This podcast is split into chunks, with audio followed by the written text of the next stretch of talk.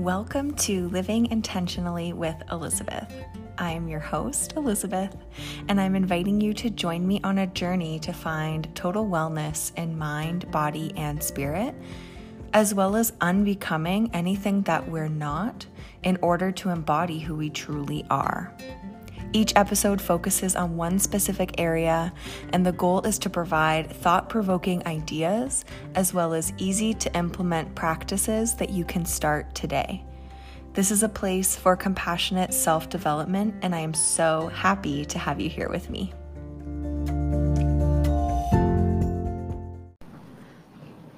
Hello, hello. Welcome back to the podcast. I'm so happy to have you here, my friend. Thank you for tuning in again. Um, I have been wanting to make this episode for a little while, but wasn't quite sure how to approach it. And I finally cracked the code. So here I am today with a new episode for you. Um, I'm not sure at this point what I'm going to call this episode yet you know because you clicked on it. Um, something about my spiritual journey, my life outlook, my journey to here.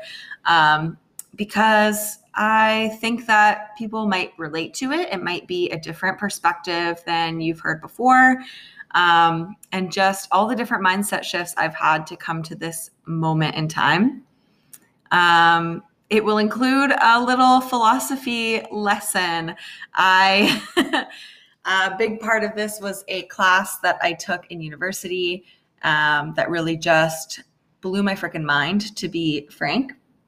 Um, but I'll start at the beginning. So, briefly, um, as a kid, I don't know about you, but I experienced regular existential crises. That is what I later called them. When I was a kid, I didn't know what they were called, but just like bouts of sudden, like, oh my God, who am I? what is this all about?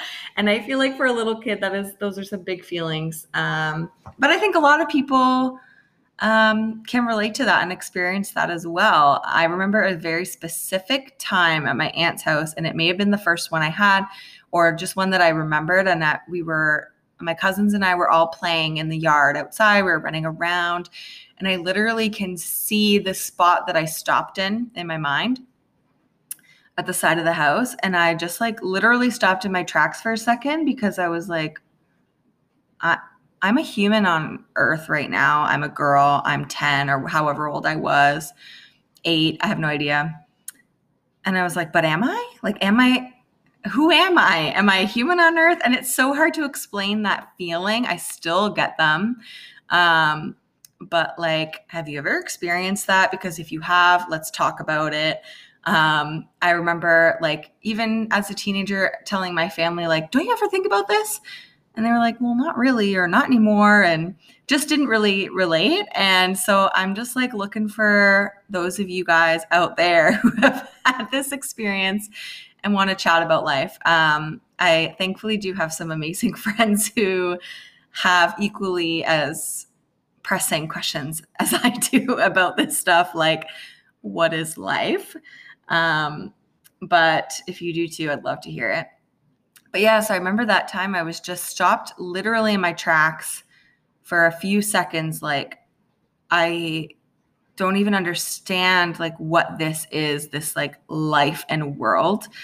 And then I was like back into real life 3D world, playing with my cousins, running around. Um, and so that was one of like many times that I just like would question what the point of it all was. And not in a depressive way just in a purely literally so curious like wait nobody knows? Like no one has the answer to this? And i think that was really hard for me as a kid because everything else kind of did have an answer and this was my most pressing question and no one really knew. And we grew up like i went to catholic school we went to church sometimes that never really resonated with me. It felt kind of weird from the beginning. Um, that's just my experience. If you feel differently, that is completely okay. Um, it just for me never really, I never really bought it that much. I was like, that can't be what it what the meaning is. So anyway, that is my childhood in the lens of existential crisis in a nutshell. Um, then in university, fast forwarding a lot of years, I took a philosophy class called existentialism. May I recommend it? If you are in university or trying to take a course, take it. I don't remember the prof's name, but he was incredible. Um, holy crap, my mind was blown. Um, it was the only class that I was like, one of the only classes that I was furiously taking notes in, like, needed to soak in every moment. I'm currently trying to boot up my old computer right now uh, because I want to find my old essays and notes that I wrote from this class because I think it would just blow my mind again. Um, but yeah, it was called existentialism. Okay, so what is existentialism? Um, it is a philosophical or ethical theory, basically.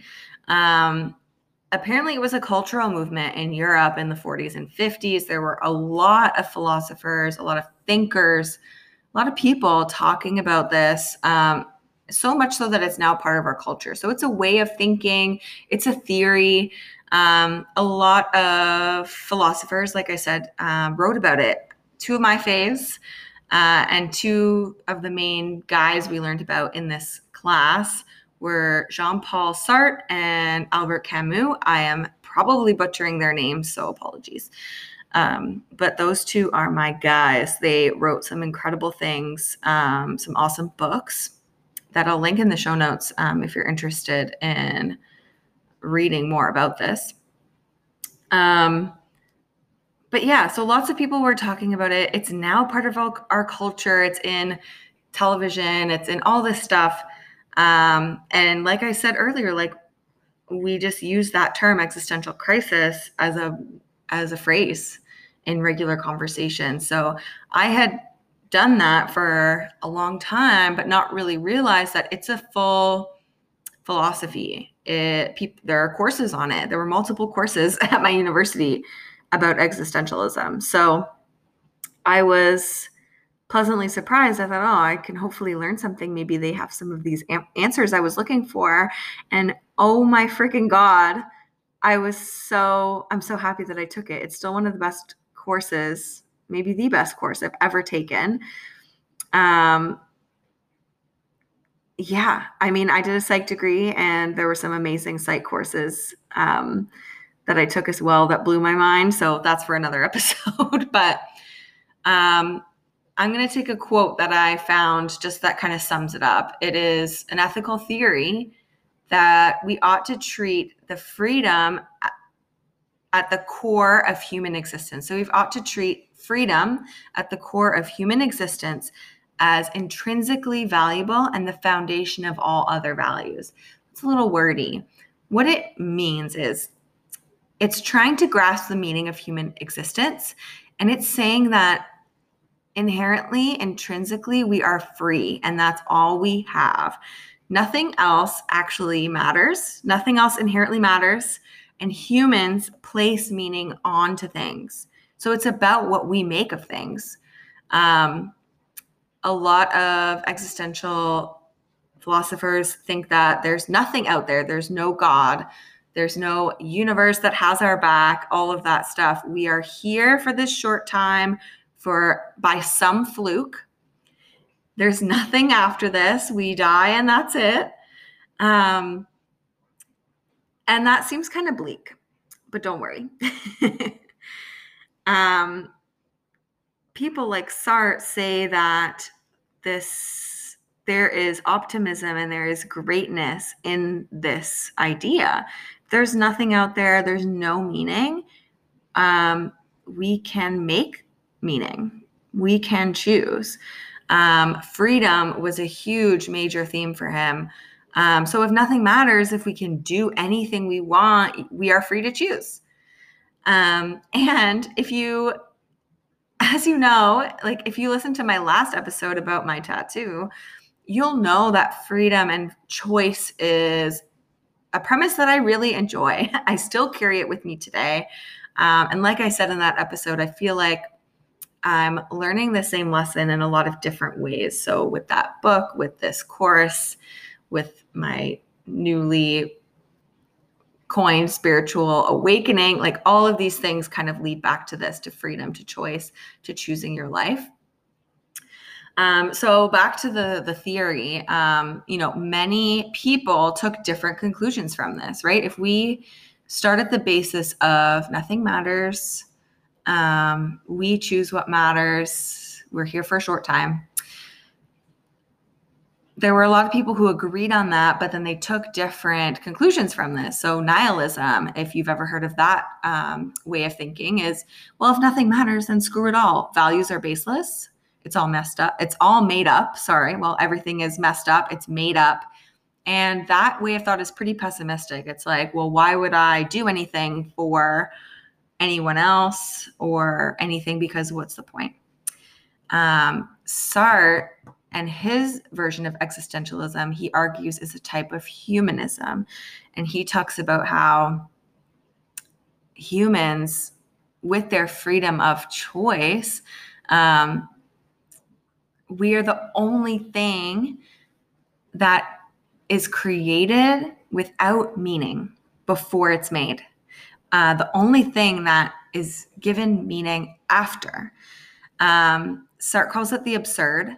And the one example that we talked about in the class that I took was when we make a chair out of wood, we are manipulating this wood on purpose to become a chair. It can only be a chair. Um, we can't say, oh, this chair dreams of being a bird. It literally can't, it, or it can't be a table. It's literally a chair. Even when a seed is planted, um, like let's just say humans have no um, input in this, a seed falls off of a plant and it becomes that same plant, right? Like it, if it's a daffodil, um, a new daffodil will be born, will grow out of that seed. That's it. And it will do what a daffodil does. And that's all it does, right? But for humans, it's so much more complicated. There are way less rules yes, okay, we're given a body and a mind, and that's it. There are so many different life paths, callings that we can literally choose. So that was something that just it was difficult for me to get my head around, um, but just really enjoyed listening to the lectures week after week. Um, just opening my mind to so many different ways of thinking and just trying to see what stuck with me, what resonated. Um, and definitely the more optimistic um, side of things where, okay, well, if nothing matters, because as I said, growing up, like, uh, I don't know, I don't know if there's a, a God and a Jesus, and I don't know if he's going to, um, you know, let me into heaven or hell, or if uh, you if what a sin is and all of that stuff i wasn't really on board with that. So i thought okay well what if nothing matters? I had trouble at the time like grasping with something bigger than myself. Um, so i thought i was of the mind of like well we don't know.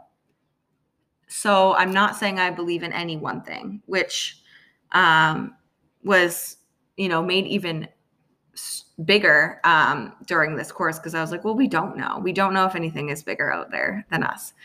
Um, so, what I chose to take from that is that freedom theme. Um, we can infuse meaning into whatever we want. And one, the actually the biggest thing that I took away from it was, okay, I have this one life. I'm going to be here for hopefully like I don't know, let's just say, wouldn't it be great if I was here for 100 years?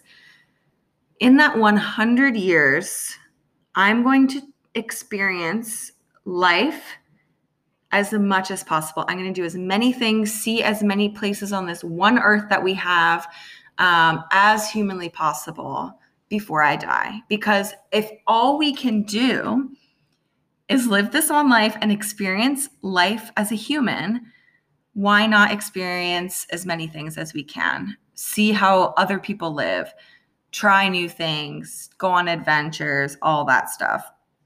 Um, and that's what I took from it. And I thought that was pretty freeing. Like, okay, I can literally make my life what I want. Let's just do as many things as we can. And that's something that I still um, actually carry with me. I think that in this life, it's like we are we are humans right now. We are experiencing life as a human and what it means to be a human on earth. So like let's do all the things that humans can do. Let's explore this one earth that we have. So that is one thing that immediately resonated with me. That was my first takeaway from that course, which was a long time ago. And it still is so strong um, of a feeling now.